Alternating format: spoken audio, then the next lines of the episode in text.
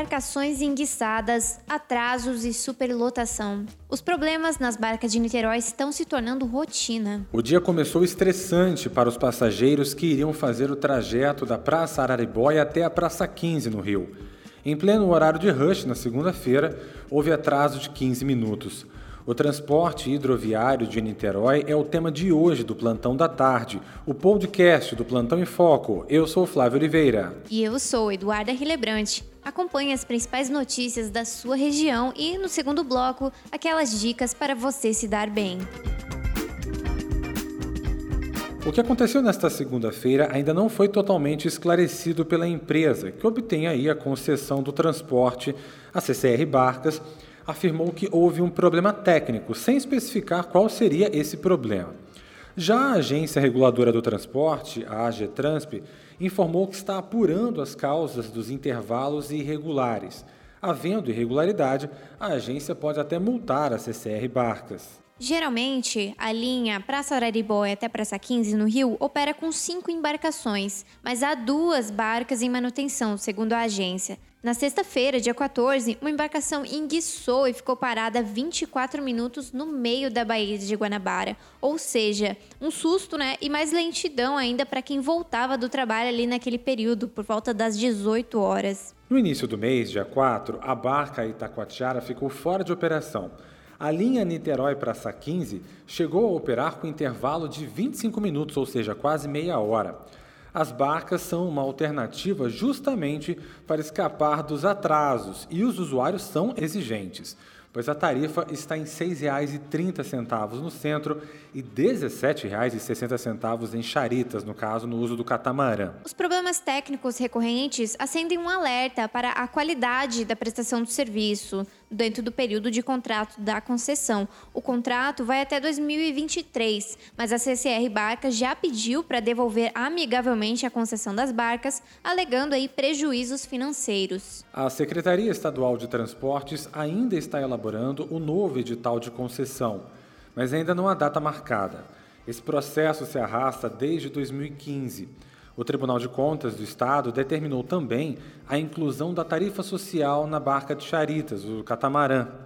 A previsão dos parlamentares envolvidos é de que a licitação seja lançada no próximo ano. A CCR Barcas assumiu o controle da concessionária Barcas SA em julho de 2012. Enquanto o impasse da concessão não se resolve, é preciso reforçar a fiscalização aí e a rotina de manutenção preventiva das embarcações.